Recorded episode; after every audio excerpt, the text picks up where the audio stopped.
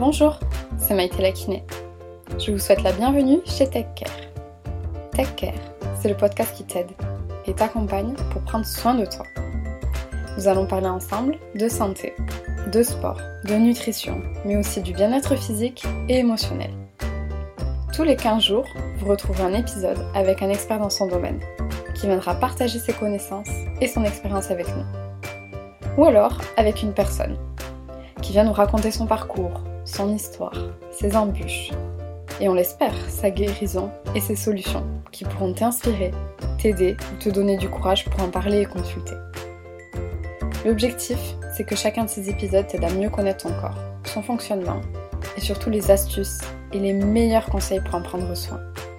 Car n'oublie pas, la santé ne s'achète pas. La santé se construit avec des petits gestes du quotidien. Si le concept te plaît, n'hésite surtout pas à le partager et à le noter 5 étoiles sur iTunes. Cela m'encourage beaucoup. Et surtout, cela aidera tes proches, ta famille, tes amis, bref, un maximum de personnes à mieux se connaître et à être en bonne santé. Je vous laisse avec l'épisode du jour. Belle écoute. Aujourd'hui, dans Tech Care, pas d'invité, car on va parler ensemble du périnée. Qu'est-ce que c'est? Comment le contracter? Quand consulter Et surtout, comment en prendre soin Je vous donne mes meilleurs conseils pour prendre soin de cette zone si méconnue et si taboue qu'est le périnée. Bonjour Aujourd'hui, on va parler d'un thème qui me tient particulièrement à cœur et dont j'en ai fait ma spécialité en tant que kiné, le périnée. Alors avant de commencer, petite présentation pour ceux qui ne me connaissent pas.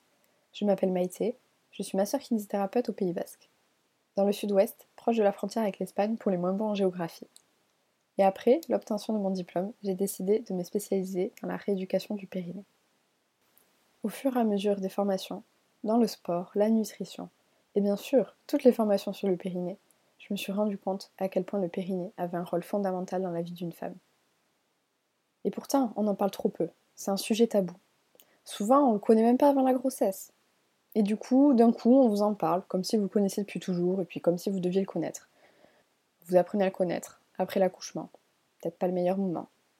Et puis, avec la vie de maman, de travailleuse, de femme, on le met un peu au placard, parce qu'on a un peu moins le temps. Et bim, la ménopause. Chamboulement hormonal. Et là, certains problèmes peuvent apparaître. Et on se pose la question de dans quel état est mon périnée? Dans mon quotidien de kiné, je ne compte plus le nombre de fois où j'ai entendu mais pourquoi on n'apprend pas ça à l'école? Pourquoi tout le monde n'est pas au courant? Si j'avais su ça avant, j'aurais fait bien autrement. Et mes proches, autour d'un apéro, me demandant en chuchotant Mais comment on sait si on contracte bien son périnée? Ou bien, quand est-ce qu'on sait si on a un problème avec son périnée? Sans oublier le regard des hommes, quand on leur apprend que eux aussi ont un périnée, et qu'en le travaillant, on peut améliorer leur érection. Autant vous dire qu'après ça, j'en ai eu des questions. Alors voilà pourquoi je pose cet épisode, pour vous expliquer Qu'est-ce que c'est que votre périnée Où il est Comment en prendre soin Et à qui s'adresse la rééducation périnéale Alors, qu'est-ce que c'est que le périnée? Le périnée, c'est un ensemble de muscles, tissus et ligaments en forme de petit parachute qui est situé entre les deux jambes et qui ferme le bas de notre bassin. Les muscles du périnée s'accrochent à l'avant sur le pubis, donc l'os qu'on sent à l'avant de notre bassin, et à l'arrière sur le coccyx, qui est l'os qui termine la colonne vertébrale, juste après le sacrum. Mais aussi sur les côtés de notre bassin, au niveau des ischions, ce qui lui donne une forme de losange, donc qui part du pubis à l'avant, le coccyx à l'arrière et sur les côtés, au niveau des ischions. Mais alors, les hommes aussi ont un périnée? Eh oui, les hommes aussi ont un périnée. La seule petite différence, c'est que le périnée chez les femmes est percé de trois orifices. L'urètre pour l'urine, le vagin pour les relations sexuelles et la reproduction, et l'anus pour les selles. Alors que les hommes, vu qu'ils n'ont pas de vagin, forcément, ils n'ont que deux orifices, pour l'urètre, l'urine, et l'anus pour les selles. Quel est le rôle du périnée? Le périnée nous permet de faire nos besoins, pipi caca, mais aussi de les satisfaire dans la sexualité et la reproduction. Sa forme de petit parachute lui permet aussi de maintenir les organes pelviens, tels que la vessie en avant, qui est proche du pubis, l'utérus, qui repose sur la vessie, et le rectum complètement en arrière, vers le sacrum. Donc comme vous pouvez le voir, ce n'est pas juste un muscle au niveau du vagin qui nous permet de faire pipi. C'est bien plus complexe. Chose importante, quand on parle de périnée, on parle d'un ensemble de muscles. Ce n'est pas un seul muscle. C'est donc plein de petits muscles avec des muscles superficiels qui se chargent plutôt de fermer l'entrée du vagin et d'autres plus profonds qui s'occupent de plutôt remonter les organes. Mais la majorité se rejoignent sur un petit bout de peau situé entre le vagin et l'anus, qui s'appelle le noyau fibreux central du périnée. Si vous mettez votre doigt à cet endroit-là, c'est-à-dire entre le vagin et l'anus ou entre l'anus et les testicules pour les hommes, vous pourrez venir contracter votre périnée et normalement vous pourrez sentir comment il remonte. Donc si vous avez encore un peu de mal à visualiser le périnée, n'hésitez pas à me rejoindre sur mon Instagram, Maïté car j'ai déjà fait un IGTV pour expliquer qu'est-ce que le périnée. Et si après ça vous avez encore du mal, n'hésitez pas aussi à venir regarder la vidéo YouTube de Anatomie 3 des lions, dont je vous mets le lien dans la description de cet épisode. On peut aussi entendre parler de plancher pelvien, car il joue un rôle dans le soutien de nos organes. Mais personnellement, je préfère plutôt la notion de diaphragme pelvien, car notre périnée bouge et suit le diaphragme. Le diaphragme, c'est le muscle qui est situé sous nos côtes, et qui lui aussi a une forme de parachute. Son rôle, c'est de séparer les poumons de notre abdomen, et surtout de nous permettre de respirer. Le terme diaphragme pelvien correspond plus à cette idée de mouvement, d'amortissage, alors que plancher pelvien fait plus penser à quelque chose de dur. Voilà pourquoi vous m'entendrez toujours parler dans cet épisode de périnée ou de diaphragme pelvien, et non pas de plancher pelvien. Alors maintenant que vous savez un peu plus sur le périnée, on va essayer d'apprendre à le contracter. Donc je vous propose de venir vous asseoir en tailleur ou accroupi. Pourquoi dans cette position-là? Pour essayer d'éviter de contracter les fessiers. Car on est bien d'accord, le périnée ce n'est pas les fesses, ce n'est pas les muscles de l'intérieur des cuisses. Donc, une fois assis en tailleur ou accroupi, vous pouvez fermer les yeux pour vous concentrer un peu plus sur cette zone au niveau du bas du bassin. On va commencer plutôt au niveau de l'anus. On va toujours essayer de venir contracter avec l'expiration. Je vous expliquerai plus tard pourquoi. vous allez inspirer, vous allez prendre de l'air, et dès que vous soufflez, vous allez essayer de venir serrer l'anus comme si vous vouliez retenir un gaz. Donc allez-y, on est parti. On inspire, on souffle, on expire, on essaie de venir serrer l'anus encore un peu plus fort, comme si on voulait venir vraiment retenir un gaz. Je vous laisserai essayer une deuxième fois. Ok, donc là, normalement, vous pouvez sentir normalement que l'anus se serre et qu'il aurait peut-être tendance à venir remonter. On va essayer de venir maintenant contracter un peu plus au niveau du vagin. Donc on va se concentrer sur l'entrée du vagin pour les femmes ou alors sous les testicules pour les hommes. Donc on va se concentrer au niveau de l'entrée du vagin et de l'urètre. Et on va essayer de venir fermer l'entrée du vagin, comme si on voulait se retenir d'avoir envie de faire pipi. Une grosse envie de faire pipi. Donc on inspire, on expire, on souffle, on contracte pour fermer l'entrée du vagin et retenir l'envie de faire pipi. Attention, on ne contracte ni les fesses ni les cuisses. Et on ne pousse pas non plus avec les abdominaux. Encore une fois, on inspire, on souffle, on essaie de fermer l'entrée du vagin et de retenir l'envie de faire pipi. Normalement, on pourrait même essayer de venir faire une troisième manière, c'est essayer plus de venir contracter au niveau du clitoris. Mais franchement, c'est une contraction qui est déjà vraiment pas facile. Donc pour aujourd'hui, on va oublier. Pour celles qui ne sont pas sûres si elles contractent réellement leur périnée, je vous propose de venir mettre votre index ou votre pouce à l'insertion des muscles du. Donc comme on l'a dit, c'est le petit bout de peau qu'il y a entre le vagin et l'anus ou entre l'anus et les testicules pour les hommes. On essaye à nouveau de souffler et de venir serrer l'anus, le vagin et l'urètre, donc le conduit par lequel on fait pipi. On essaie de serrer les trois et on peut sentir normalement comme ce petit bout de peau remonte légèrement vers le haut, comme s'il voulait échapper à notre doigt. Attention, normalement ça ne doit pas pousser sur le doigt. Si ça pousse sur le doigt, essayez encore une fois et vous voyez si ça pousse toujours. Si ça pousse toujours, je vous conseille de consulter, car c'est que vous ne savez pas bien contracter votre périnée. Si vous n'êtes encore pas très bien sûr de bien contracter le périnée, il reste l'option d'insérer un doigt dans son vagin pour essayer de venir voir qu'est-ce qui se passe quand vous contractez. Normalement, quand vous contractez, vous devez sentir que ça se serre et ça remonte. Vos doigts, encore une fois, ne doivent pas être expulsés. Sinon, c'est que vous poussez sur votre périnée. Après, ne vous inquiétez pas si vous avez l'impression de ne pas bien y arriver, c'est pas toujours facile, parce qu'encore une fois, c'est une zone taboue et on en parle très peu. L'objectif quand même, c'est de savoir le contracter. Donc si vous n'êtes pas sûr, je vous conseillerais toujours de consulter un thérapeute spécialisé qui vous accompagnera pour vous apprendre à bien contracter votre périnée. Pour celles et ceux qui ont bien contracté leur périnée et qui ont bien ressenti cette sensation de ça ferme et ça remonte, on va essayer d'apprendre les différentes contractions possibles. Donc la première contraction, c'est une contraction qui est rapide et forte, qui ne dure qu'une demi-seconde maximum. Donc on va essayer de venir, hop, serrer et remonter, on relâche. Serrer, remonter, on lâche. Alors que la deuxième contraction, c'est plutôt une contraction qui est beaucoup moins forte. On va dire qu'il y a 50% de votre force, mais qui peut être maintenue plusieurs secondes. Par exemple, 10, 15, 20 secondes. Mais toujours, sans céder ni des fesses, ni des cuisses, ni des abdominaux. Donc voilà, c'est les deux types de contractions qu'il existe au niveau du périnée. Une fois que vous savez bien contracter son périnée, on peut s'entraîner, par exemple lorsqu'on conduit au feu rouge. On peut contracter doucement et maintenir cette contraction jusqu'à ce que le feu passe au vert. Ou bien essayer de faire un maximum de contractions rapides jusqu'à ce qu'il passe au vert. À la case du supermarché, plutôt que de regarder son téléphone. Bref, on peut faire preuve d'imagination et toujours travailler son périnée dans une situation du quotidien. Mais le périnée est aussi un muscle postural. Donc il est capable de se contracter de manière volontaire comme ce que nous venons de faire. Mais il se contracte aussi de manière automatique, comme par exemple si nous avons envie d'uriner et que ce n'est pas le bon moment. Le périnée se contracte légèrement pour assurer la continence, sans que nous en soyons conscients. Mais il se contracte aussi lorsque l'on tousse, lorsque l'on parle fort, sans qu'on s'en rende compte. C'est quand même magique, non?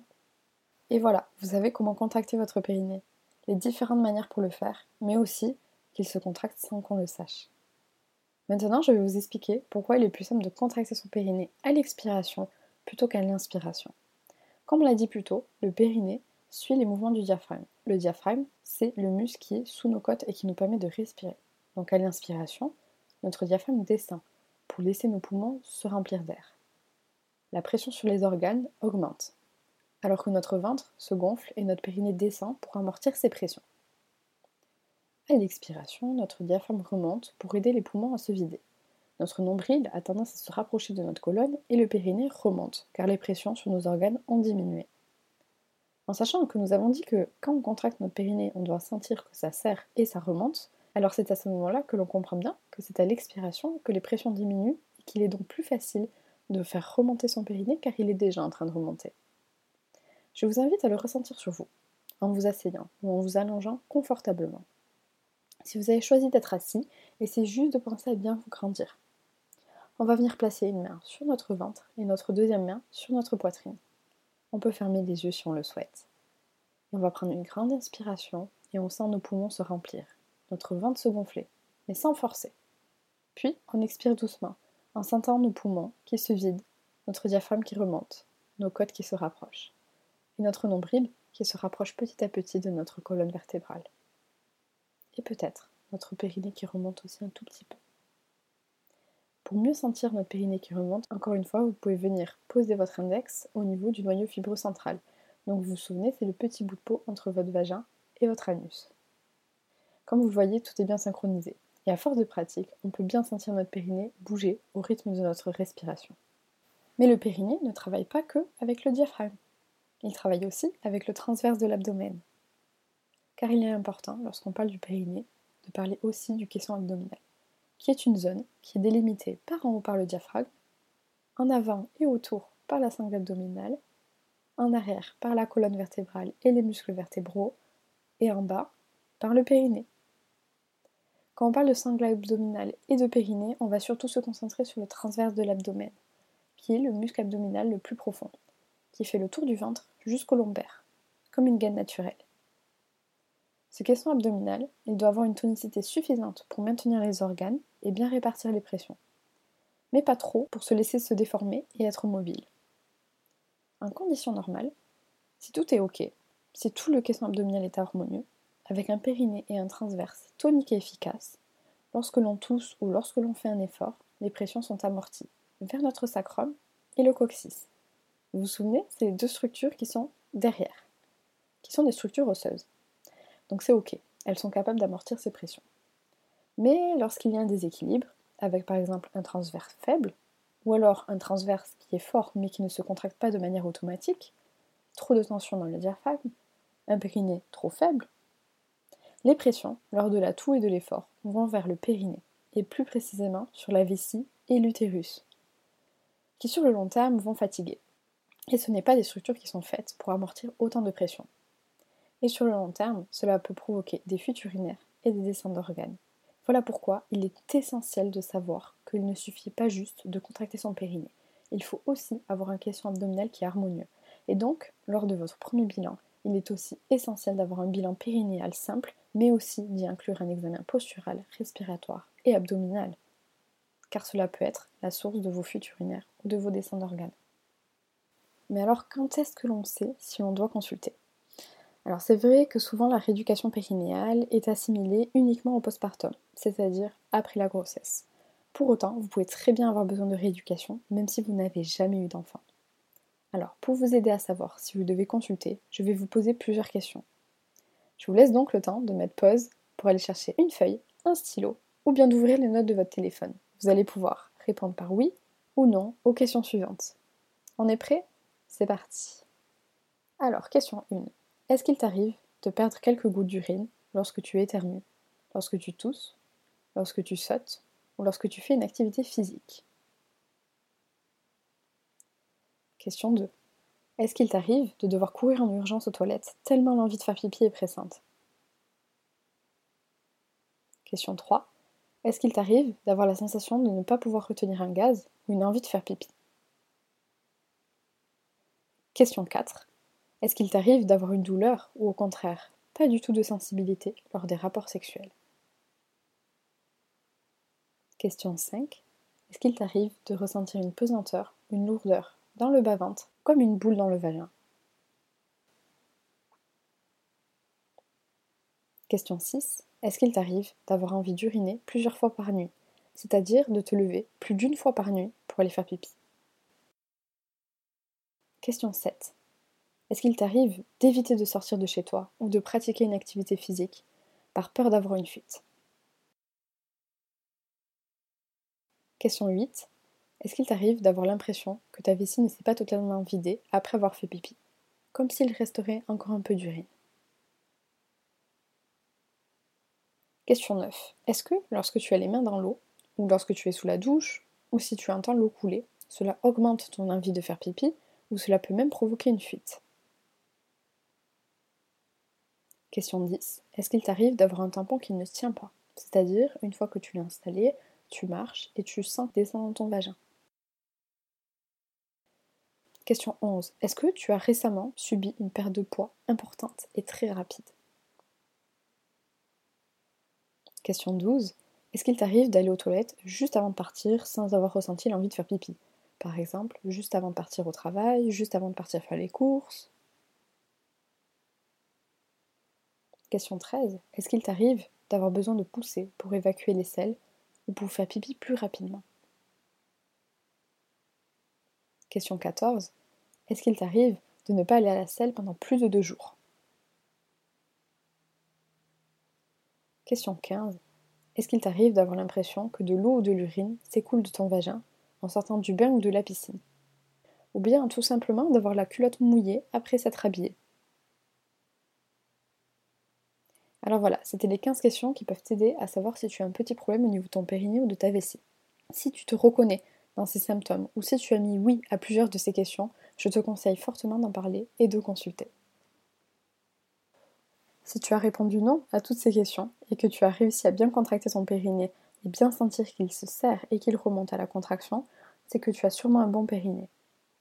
Mais le seul moyen pour en être sûr à 100%, cela reste quand même de faire un bilan complet avec un thérapeute spécialisé. Car même si aujourd'hui tu n'as aucun symptôme, ces symptômes peuvent apparaître plus tard. En effet, avec l'effet de l'âge, les tissus s'affaiblissent et peuvent transcrire une faiblesse qui était déjà présente, mais que le corps réussit à compenser jusque-là.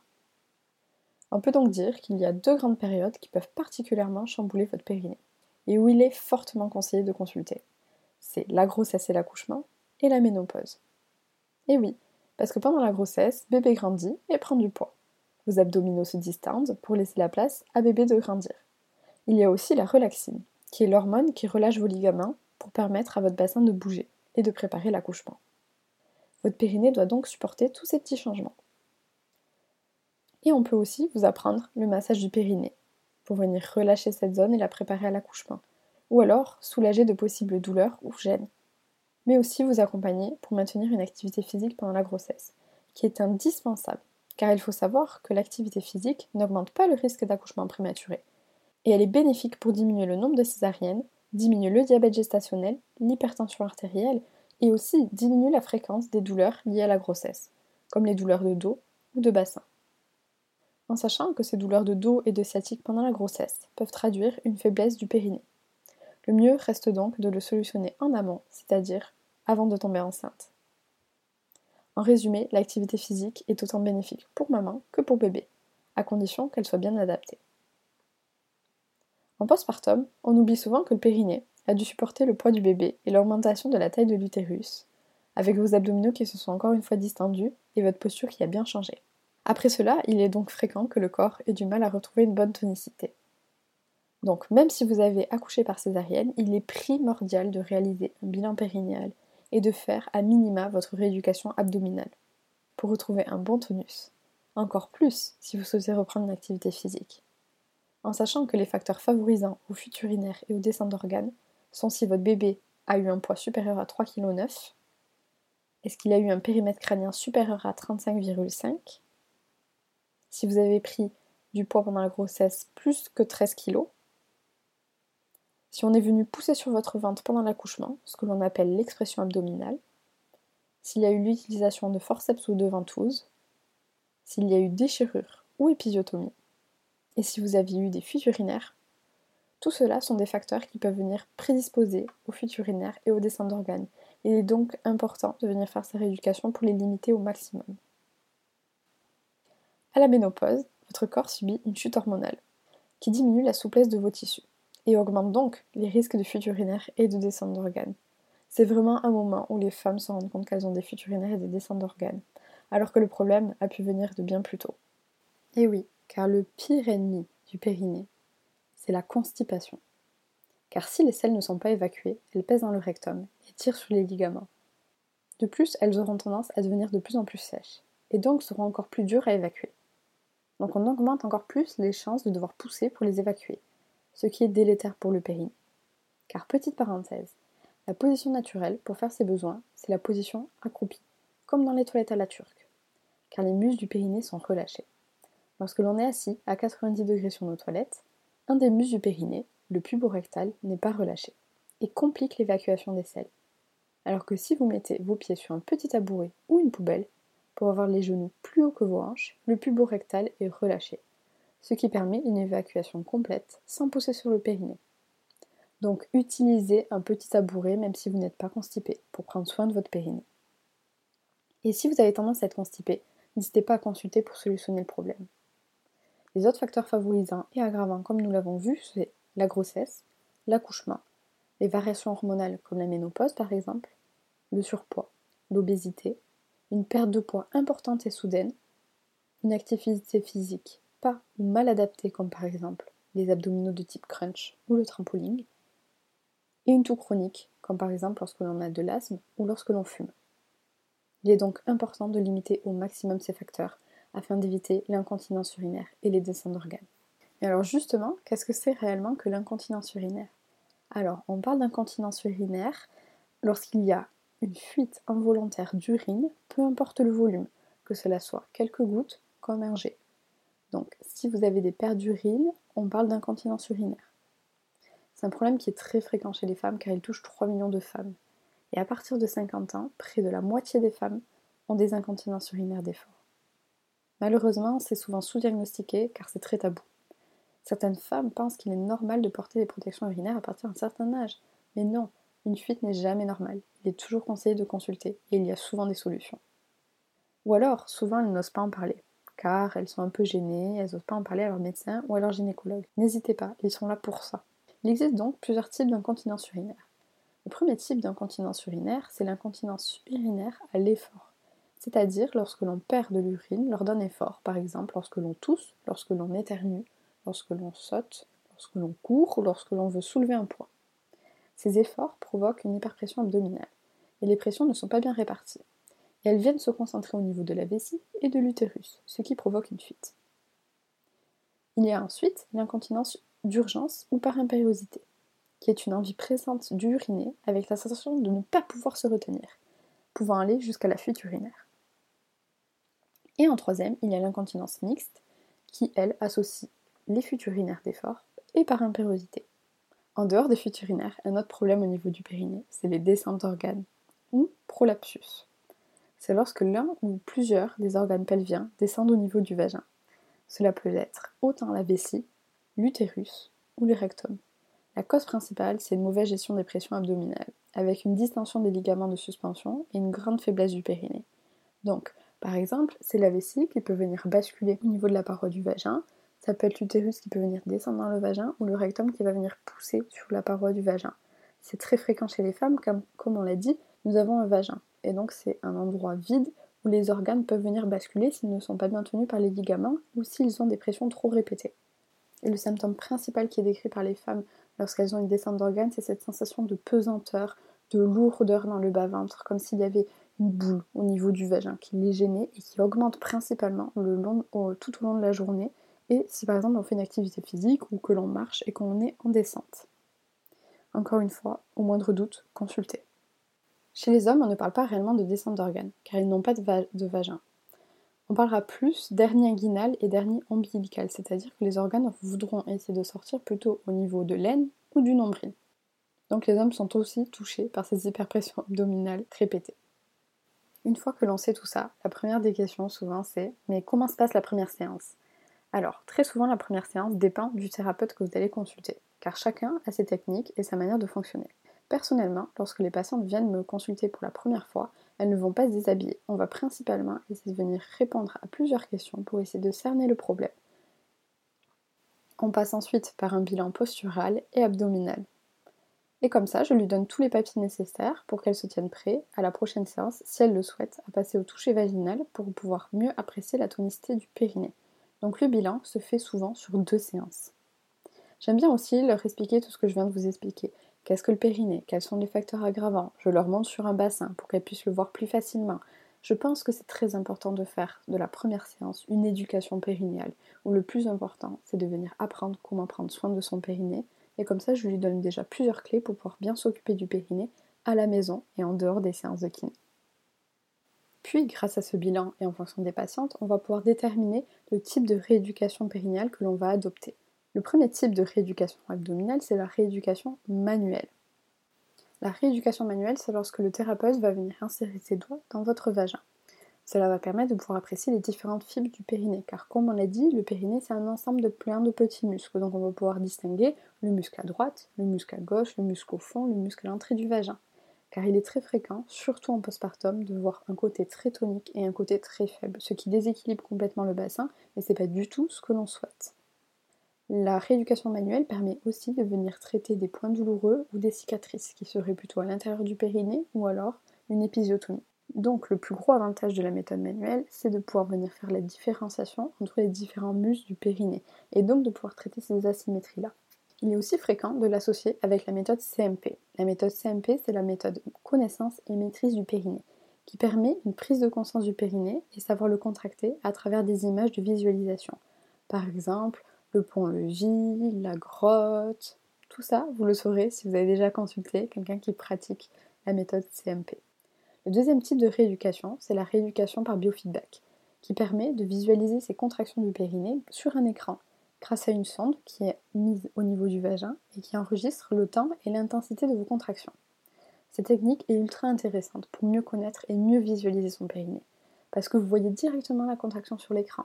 Elle permet aussi de pouvoir par exemple se rhabiller et d'aller faire des exercices tout en voyant comment se contracte le périnée. Par contre, elle ne, permet pas de dissocier les différents muscles du périnée. Donc en cas d'asymétrie, il est important de la combiner avec des séances de rééducation manuelle, car sinon, si on ne fait que de la rééducation biofeedback, donc que de la rééducation avec de la sonde, on risque de venir majorer cette asymétrie, car le corps continuera toujours de demander aux muscles le plus fort de travailler et aux muscles faibles de se reposer. L'autre rééducation, c'est la rééducation par électrostimulation. Encore une fois, on va toujours être avec une sonde au niveau du vagin et on va venir obtenir une contraction des muscles du périnée grâce à cette sonde qui va venir envoyer des petits courants électriques qui, ne vous inquiétez pas, ne sont pas du tout douloureux. On l'utilise très généralement lorsque le périnée est très faible ou si la patiente a beaucoup de mal à venir contracter son périnée de manière efficace. Cela permet un renforcement et une prise de conscience. N'ayez pas peur, c'est vraiment, vous savez, comme lorsque l'on voit euh, à la télé euh, les ceintures au niveau des abdominaux ou avec les électrodes, hop, le muscle qui vient se contracter tout seul, cela ne fait pas mal. Mais attention, cette technique n'est pas suffisante, car encore une fois, il est très important que vous sachiez contracter de vous-même votre périnée, et non pas à travers d'une sonde. Donc cette rééducation-là n'est pas à faire toute seule non plus, il faut la combiner avec d'autres types de rééducation. Ensuite, il y a la rééducation comportementale. Alors la rééducation comportementale, elle est fondamentale, car elle permet d'analyser votre hygiène de vie, les possibles facteurs aggravants que vous pourriez avoir, ou les possibles comportements néfastes pour votre périnée, comme par exemple aller faire pipi par précaution, une mauvaise installation aux toilettes, pousser sur son périnée, etc. etc. On utilise par exemple souvent un calendrier mixionné, où vous allez devoir remplir sur trois jours le nombre de fois où vous allez faire pipi. Est-ce que c'est un gros pipi, un moyen pipi ou un petit pipi?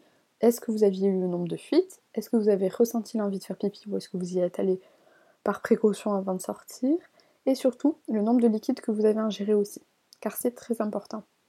Et donc ça va nous permettre de savoir est-ce que vous allez trop de fois faire pipi, est-ce qu'il y a des pipis qui peuvent être évités, comment faire pour préparer les fuites. C'est indispensable de venir changer ces comportements néfastes pour obtenir des résultats sur le long terme et qui seront durables. Il ne s'agit pas seulement de renforcer votre périnée et d'espérer que tout va aller mieux. Non, des fois, il faut changer son comportement. Ça prend peut-être du temps, mais vous verrez, c'est très efficace. Personnellement, j'ai tendance à penser qu'il n'y a aucune rééducation qui est meilleure qu'une autre. Elle s'adapte en fonction des patientes. Et moi, j'aime beaucoup utiliser plusieurs types de rééducation avec une même patiente. Comme vous l'avez vu, la rééducation manuelle a ses avantages et ses inconvénients, qui sont comblés par la rééducation par biofeedback avec la sonde. Donc pourquoi ne pas utiliser les deux? Après, bien sûr, je m'adapte à mes patientes et en fonction de leur envie, et de ce qu'elle préfère. Mais il est important aussi d'écouter ce que vous propose votre thérapeute. Sans oublier qu'il y a aussi la rééducation posturale, abdominale et digestive, qui est très très très importante, mais dont on parlera dans un futur podcast, car on pourrait parler pendant des heures au niveau de la rééducation abdominale.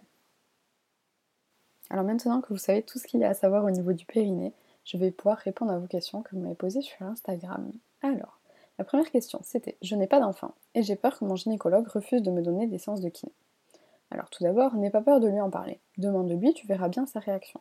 Si tu le sens un tout petit peu réticent, n'hésite pas à lui demander tout simplement une ordonnance juste pour réaliser un bilan périnéal. En lui expliquant que tu as un doute sur ta contraction ou que par exemple tu as des fuites. Si vraiment il ne veut pas, n'hésite pas à changer de gynécologue ou alors à demander tout simplement l'ordonnance à ton médecin généraliste. Autre question. Je prévois d'être enceinte. Je dois attendre la grossesse ou le postpartum pour consulter? Alors, comme on l'a dit tout à l'heure, il peut être très intéressant de t'occuper de ton périnée avant d'être enceinte. Soit pour limiter les facteurs de risque, soit pour tester les petits désagréments, ou alors tout simplement pour prendre conscience de cette partie du corps avant qu'elle n'évolue avec le poids de bébé, etc. et que tu ne saches pas réellement d'où tu partais avant. On a aussi remarqué qu'il y a plusieurs patientes qui avaient des douleurs pendant la grossesse qui avaient en fait des déséquilibres au niveau de leur périnée et de la posture. Alors, est-ce que ces désagréments-là étaient déjà présents avant la grossesse? On ne sait pas réellement, mais c'est une supposition. Alors, euh, j'ai accouché par césarienne et on m'a dit que je n'avais pas besoin de rééducation. Alors, comme on l'a dit tout à l'heure, si on a une césarienne, le périnée a quand même subi de grands changements pendant la grossesse. Postural, il y a eu le poids de bébé, il y a eu les abdominaux qui sont venus euh, s'écarter. Donc, demandez quand même à faire un bilan périnéal et dans tous les cas, ça ne vous dispense absolument pas de la rééducation abdominale. Car encore une fois, on est bien d'accord, votre ventre il s'est bien distendu pendant la grossesse. Donc, il va bien falloir apprendre au transverse à venir hop rentrer un tout petit peu le ventre et maintenir tous ses organes. Donc on retient bilan périnéal et rééducation abdominale obligatoire. J'ai accouché il y a plus d'un an et je n'ai toujours pas fait ma rééducation. Est-ce que ça vaut encore le coup ou est-ce que c'est trop tard? Oh oui, n'oubliez pas qu'il n'est jamais trop tard. Le plus tôt, c'est peut-être souvent le plus efficace et encore pas toujours. Il faut faire sa rééducation quand on se sent prête. Si c'est un an, deux ans, trois ans, dix ans plus tard, c'est pas grave, c'est jamais trop tard. Donc n'hésitez pas, quand vous vous sentez prête, on consulte. J'ai accouché et j'allaite. Est-ce que je peux consulter maintenant ou bien j'attends la fin de l'allaitement? Justement, je disais tout à l'heure que le plus tôt, c'était des fois le plus efficace, mais pas toujours. C'est un de ces cas. Le mieux, c'est de faire le bilan quand même le plus tôt possible pour avoir une idée dans quel état est son périnée et déjà avoir 2-3 conseils dans la vie quotidienne à appliquer pour peut-être venir abîmer le moins possible son périnée. Et ensuite se mettre d'accord par exemple avec son thérapeute d'attendre un peu plus tard pour faire les séances. La petite particularité quand on allait, c'est qu'il y a toujours l'hormone, la relaxine, qui est l'hormone qui permet de venir relâcher les tissus pour que notre bassin puisse s'élargir pour permettre le passage du bébé. Et lorsqu'on allait, elle ne s'évacue qu'à 5 mois postpartum, contre 3 mois si on n'allait pas. Donc pas de panique, cette présence un peu plus longue de la relaxine peut ralentir un tout petit peu la récupération d'une bonne tonicité, mais elle n'empêche pas la rééducation non plus. Personnellement, il m'arrive très souvent de commencer la rééducation. Une fois que le plus gros est fait et qu'on est sûr qu'il n'y a pas de gros désagréments au niveau du périnée, je propose à la patiente de la revoir après les 5 mois postpartum. Et très souvent, la patiente a, regagné sa tonicité et ça permet de peaufiner un tout petit peu ce qui resterait et de faire un dernier bilan. Pour certaines raisons, je refuse le toucher vaginal. Cela ne sert à rien de consulter. Alors non, il n'y a pas de souci. Il faut comprendre que dans le bilan, on va forcément proposer un toucher vaginal parce que ça nous permet de pouvoir bien apprécier les muscles du. Mais on peut faire ça. Donc ça ne veut pas dire que ça ne sera pas efficace. Peut-être que le traitement risque d'être un peu plus long parce qu'il nous manquera forcément des informations. Et n'oubliez pas que vous avez le droit de refuser un acte ou de refuser de répondre à certaines questions. Et que le rôle du thérapeute est d'essayer de trouver une solution avec les outils que vous lui avez fournis. D'autre part, n'ayez pas honte de poser des questions ou de parler de quelque chose même si vous pensez que cela n'a rien à voir. En tant que thérapeute, nous voyons un corps qui dysfonctionne, comme un carrossier qui répare une voiture. Nous pouvons parfois poser des questions qui peuvent vous mettre mal à l'aise, mais c'est notre métier. Et encore une fois, nous respectons votre choix, si vous ne souhaitez pas répondre ou si vous ne souhaitez pas faire un toucher vaginal ou faire un exercice. Je suis très mal à l'aise à l'idée de consulter. J'ai peur de croiser quelqu'un que je connais et que cette personne devine que j'ai des fuites. Alors, premièrement, euh, il n'y a pas de honte à consulter. J'ai déjà eu des patientes qui se sont croisées en salle d'attente et qui se connaissaient. Elles se sont mises à parler et parfois elles se rendent compte qu'elles consultent un peu pour le même motif. C'est très très très souvent un soulagement pour elles de savoir qu'elles ne sont pas seules. Et elles sont souvent très surprises de savoir qu'il y avait des proches qui ne leur ont même pas parlé et qui vivaient la même chose qu'elles. Comme on l'a dit tout à l'heure, c'est un problème qui est très très fréquent. Donc il ne faut pas en avoir honte. Et si vraiment vous n'êtes pas du tout à l'aise à l'idée d'aller dans un cabinet, sachez que peut-être que la téléconsultation peut vous aider. Il s'agit de consulter un thérapeute par visioconférence, donc forcément le bilan ne sera qu'oral, mais on peut déjà peut-être trouver des petites solutions et des petits conseils à appliquer. Mais je pense que le mieux reste quand même de consulter en physique. J'ai déjà fait des séances de rééducation, mais j'ai toujours des fuites. Alors ma première question serait que vous a dit le thérapeute? Est-ce que vous avez terminé les séances de rééducation? Comment s'est passé le bilan? Car il serait peut-être intéressant de faire un autre bilan, peut-être plus complet. Est-ce que aussi vous avez fait tous les exercices que vous a proposé le thérapeute? Votre bilan, est-ce qu'il a inclus l'examen du périnée, de votre posture, de votre respiration et de vos abdominaux? Par exemple, j'ai déjà reçu des patientes qui avaient déjà fait plus de 20 séances de, 20 séances de rééducation périnéale, alors que le souci venait d'un diaphragme trop tendu et d'un transverse abdominal fort, mais qui avait perdu son réflexe de contraction à l'effort. Donc ne perdez pas espoir. Porter des couches, c'est absolument pas une solution, et avoir des fuites, ce n'est pas une honte. Donc peut-être changer de thérapeute et essayer de faire un maximum d'exercices que vous conseille votre kiné. Comment trouver un kinésithérapeute spécialisé vers chez moi? Alors aujourd'hui malheureusement il n'existe pas encore d'annulaire commun qui recense les thérapeutes spécialisés en rééducation périnéale et abdominale. Alors pour commencer, ce que je conseille toujours, c'est de demander directement à son médecin généraliste et à son gynéco, à la personne qui va vous donner en fait l'ordonnance. N'hésitez pas aussi à demander autour de vous. Le bouche à oreille, ça reste le meilleur moyen de trouver un bon thérapeute. Sinon, il y a aussi des annulaires sur le site par exemple de l'EIRPP, qui est l'École internationale de rééducation du plancher pelvien, qui recense les élèves qui ont été formés dans cette école. Sinon, il y a aussi euh, l'AFREP, donc A-F-R-E-P-P, qui est du coup une société savante qui va regrouper directement les kinésithérapeutes spécialisés.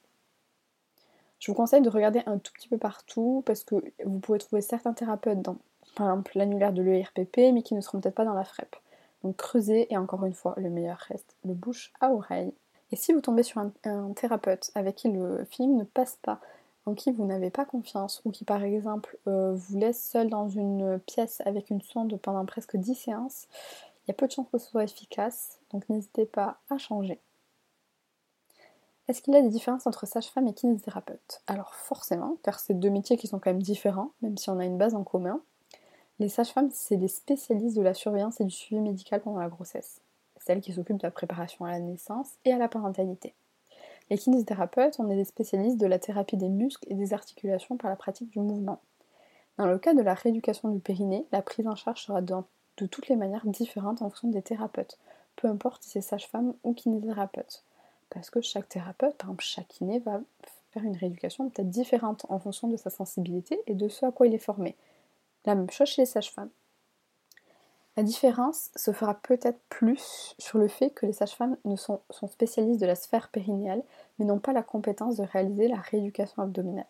Alors qu'un kinésithérapeute spécialisé en rééducation périnéale et abdominale aura une vision d'ensemble et pourra assurer la globalité de votre rééducation. Mais le plus important, c'est de trouver un thérapeute en qui vous avez confiance et qui est capable de vous rediriger si besoin. Chez un kinésithérapeute, on m'a dit que la rééducation ne se faisait qu'avec une sonde et une sage-femme qu'en manuel. Est-ce que c'est vrai? Alors c'est faux, car je le répète, c'est thérapeute dépendant. Un kinésithérapeute peut autant utiliser une rééducation manuelle qu'avec sonde, comme une sage-femme peut rééduquer avec une sonde qu'en manuel. De plus, c'est en fonction de votre bilan. Il est probable qu'avec votre thérapeute, vous utilisez différentes techniques. Les techniques les plus répandues sont la méthode manuelle, le biofeedback, l'électrostimulation et la CMP. Autre question, on va parler du stop pipi comme moyen de rééduquer son périnée. Qu'en pensez-vous? Alors justement, c'est un sujet qui fait souvent un tout petit peu débat. Le stop pipi. Alors qu'est-ce que c'est le stop pipi? Le stop pipi, c'est de venir s'installer au niveau des toilettes lorsque l'on a envie de faire pipi, de commencer à faire pipi et de vouloir venir couper le flux urinaire, comme si on voulait retenir l'envie de faire pipi. Ensuite on relâche et des fois on recontracte. Alors, je pense qu'il est indispensable de préciser que le stop pipi, ce n'est absolument pas un exercice de rééducation. Pourquoi? Parce que si vous faites trop souvent le stop pipi, vous avez un risque d'avoir une infection urinaire et surtout de dérégler votre vessie. Je vais essayer de vous expliquer un tout petit peu pourquoi.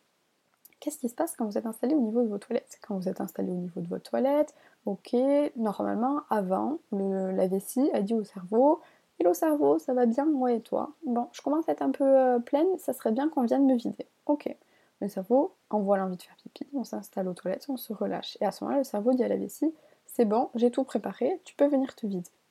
Les muscles du périnée se relâchent et donc la, la vessie commence à se vider. Quand vous faites le stop pipi, qu'est-ce qui se passe? Vous demandez volontairement au cerveau de venir demander aux muscles du périnée de se contracter, ce qui va empêcher la vessie de se vider. Donc quand vous faites ça, eh bien la vessie elle peut plus se vider. Donc la vessie va venir râler au niveau du cerveau en lui disant Et «Eh, Coco, tu m'avais dit que c'était bon que je pouvais me vider, mais là euh, du coup on bloque. Quand ça se passe une fois, c'est pas très grave. Par contre, si on le fait souvent, bah force, clairement, la vessie et votre cerveau ils vont se brouiller et ne vont plus du tout s'écouter. Et là, je peux vous dire que c'est un sacré bazar, parce que du coup, vous pouvez avoir des fuites sans avoir eu l'envie d'uriner. Donc, on ne l'utilise pas du tout en exercice. Et encore une fois, si on le fait avec une vessie par exemple qui est trop pleine ou qu'on le fait trop souvent, quand les muscles du périnée viennent se contracter alors que votre vessie est en train de vouloir se vider, qu'est-ce qui se passe? L'urine va entre guillemets un tout petit peu rebondir au niveau de votre périnée, elle va vouloir remonter. Elle peut venir remonter jusqu'au niveau de la vessie ou bien plus haut, remonter par les petits conduits qui vont jusqu'au niveau de vos reins. Sauf que les bactéries qui sont au niveau de votre vessie ne sont pas du tout les mêmes qu'au niveau de vos reins. Les bactéries de vos reins peuvent aller dans la vessie, mais le contraire, non. Ce qui, à force, peut créer des infections urinaires, voire des infections rénales. Donc c'est absolument pas du tout ce que l'on veut. Donc on le bannit en tant qu'exercice. Par contre, il est vrai que moi je le propose à mes patientes en tant que test. Je leur demande, après le premier bilan, d'essayer à la maison, en leur précisant bien d'essayer de le faire une fois qu'elles n'ont pas la vessie ultra pleine, c'est-à-dire peut-être pas sur le pipi du matin. Elles essayent, elles, elles vont me dire est-ce qu'elles arrivent à couper totalement le flux ou non? Et ensuite, si par exemple à la première séance elles me disent qu'elles n'y arrivent pas, à la fin de la rééducation, on va essayer de venir retester.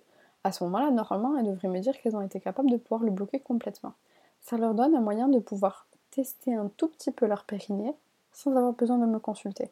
Comme ça, auparavant, quand elles savent qu'elles ont fini leur rééducation, par exemple avec moi, elles savaient qu'elles étaient capables de faire le stop pipi. Si pour X ou Y raison, dans une situation du quotidien, deux ans, trois ans, quatre ans après, elles se rendent compte qu'elles ont l'impression d'avoir un périnée faible, elles pourront retester le stop pipi, et si à ce moment-là, elles, n'y arrivent plus, c'est qu'en effet, il faut bien qu'elles consultent. Le stop pipi, c'est à la limite un test, mais ce n'est pas un exercice. On le bannit. Si vous avez besoin d'exercice du périnée, consultez. Ensuite, est-ce que je peux faire ma rééducation avec une sonde connectée à la maison? Alors aujourd'hui, c'est vrai qu'on voit de plus en plus les sondes connectées à la maison, sur les posts Instagram, sur les vidéos YouTube. Donc, par exemple, il y a des sondes connectées telles que EMI, Urgomia, Perifit, etc. C'est des outils qui sont très intéressants si l'on sait contracter son périnée. Mais ça ne remplace en aucun cas une rééducation chez un thérapeute spécialisé, car c'est comme les sondes de biofeedback. Vous pouvez pousser sur votre périnée, à l'écran vous aurez l'impression de savoir bien rentrer votre périnée. Donc non, non, non. On le déconseille si on n'a jamais consulté. Et encore une fois, si on s'est bien contacté, il faut demander l'avis de son thérapeute pour l'utiliser de manière complémentaire. Donc à part si on veut investir un peu plus de temps et d'argent, car il est important de savoir que ce n'est pas remboursé par la Sécu, on passe son chemin et on prend le temps de prendre rendez-vous avec un thérapeute spécialisé qui lui saura vous dire à un moment donné si vous avez besoin de faire une rééducation avec une sonde connectée, est-ce que ça peut être bénéfique ou non. Autre question qui m'est aussi beaucoup posée, c'est mon avis sur les boules de geisha, les codes de rééducation, etc. Alors c'est des outils encore une fois qui peuvent être top mais c'est des outils qui doivent vous être conseillés par un professionnel de santé. Donc là, ce n'est pas à travers un podcast que je vais pouvoir vous dire allez-y, foncez, achetez une boule de geisha, c'est génial. Non, non, non, moi je le conseille à mes patientes après avoir fait un bilan périnéal. Donc c'est au cas par cas, parce que encore une fois, il y a des patientes chez qui ça va, ça être utile et chez d'autres chez qui ça peut être délétère. Donc c'est pas quelque chose à prendre à la légère non plus. Il faut que ce soit un thérapeute spécialisé qui vous les conseille. Sinon, passez votre chemin, ne le faites pas en première intention. Le plus simple, encore une fois, c'est de consulter. Je l'aurais dit beaucoup dans ces podcasts, mais au moindre doute, il faut que vous ayez eu l'avis du thérapeute qui va pouvoir vous examiner et essayer de vous donner les moyens qui sont le mieux pour vous. Parce qu'on est tous différents. Donc, une solution qui a marché pour votre voisine n'est sûrement pas la solution qui va marcher sur vous. Donc, attention à tout ça. Une autre des questions, c'est savoir combien va vous coûter la séance de rééducation périnéale. Alors normalement, c'est des séances qui vont ne rien vous coûter, car si vous avez une prescription de votre médecin et de votre gynécologue ou de votre urologue par exemple, les séances sont remboursées à 60% par la sécurité sociale et les autres 40%, 40 par votre mutuelle. Donc rien du tout. Petite exception, c'est si votre thérapeute réalise un dépassement d'honoraires, ce qui est souvent le cas par exemple en région parisienne, mais le plus simple, cela reste de, de le demander lors de la prise de rendez-vous. Et petite spécificité, c'est si par exemple vous venez d'accoucher. Si vous venez d'accoucher, vous avez la chance aujourd'hui, en 2020 en France, quand vous venez d'accoucher, les séances rééducation périnéale prescrites après un accouchement sont prises en charge à 100% par la, la sécurité sociale. Il faut savoir que c'est quand même réellement une chance parce qu'on est le seul pays à le faire. Et voilà pour les réponses à vos questions. Alors en résumé, le plus important, c'est pas tellement la force de votre périnée, mais c'est plutôt la conscience et la perception que vous en avez. Voilà pourquoi je vous conseille beaucoup dans ce podcast de faire au moins une fois dans votre vie un bilan avec un thérapeute spécialisé. Et dans le moindre doute, n'hésitez pas à en parler et à consulter. Si vous voulez aller un tout petit peu plus loin dans le sujet, il y a quelques livres que je peux vous conseiller. Il y a par exemple Périnée, arrêtons le massacre du docteur Bernadette de Gasquet. Il y a aussi La rééducation périnéale féminine mode d'emploi de Sandrine Gaillac, Alain Paris. Il y a aussi les dialogues du périnée de Alain Boursier et Périnée, tout ce que vous avez toujours voulu savoir, ou alors on en parle de mon périnée. Ça, c'est des livres qui sont très bien faits et qui expliquent encore un peu plus tout ce qu'on vient d'expliquer dans ce podcast. Et je conseille aussi à toutes mes patientes d'aller voir l'épisode 3 de Tous les plaisirs et pour vous de The Good Lap with Gwyneth Paltrow, qui est disponible sur Netflix. Je vous mettrai dans tous les cas tous les liens et toutes les références de tous les conseils que je vous ai donnés dans cet épisode dans la description de cet épisode. Donc, bravo à toi d'être resté jusque-là et d'avoir pris du temps pour toi et pour mieux connaître ton périnée. J'espère que cet épisode t'a plu et qu'il t'a permis de découvrir ou de redécouvrir ton périnée. Et n'hésite pas à le partager car plus on parlera de ce thème, moins il sera tabou et plus cela sera normal d'en parler. N'oublie surtout pas, au moindre doute, consulte. Essaie de ne pas rester seul dans ton coin. Et si tu n'arrives pas, par exemple, à trouver un kinésithérapeute spécialisé pas loin de chez toi ou une sage-femme N'oublie pas qu'aujourd'hui en 2020, il y a téléconsultation. C'est quand même un gros avantage. Cela peut te permettre d'avoir déjà 2-3 infos. Donc, pas d'excuses pour prendre soin de son périnée. Alors encore une fois, n'hésite pas à partager cet épisode et à lui donner 5 étoiles afin que ce thème ne soit plus tabou. Tu peux aussi me retrouver sur Instagram à Maïté Lakiné ou alors sur Tech Care Podcast. Tech Care avec un K. Voilà, passe une belle journée et prends soin de toi et ton périnée.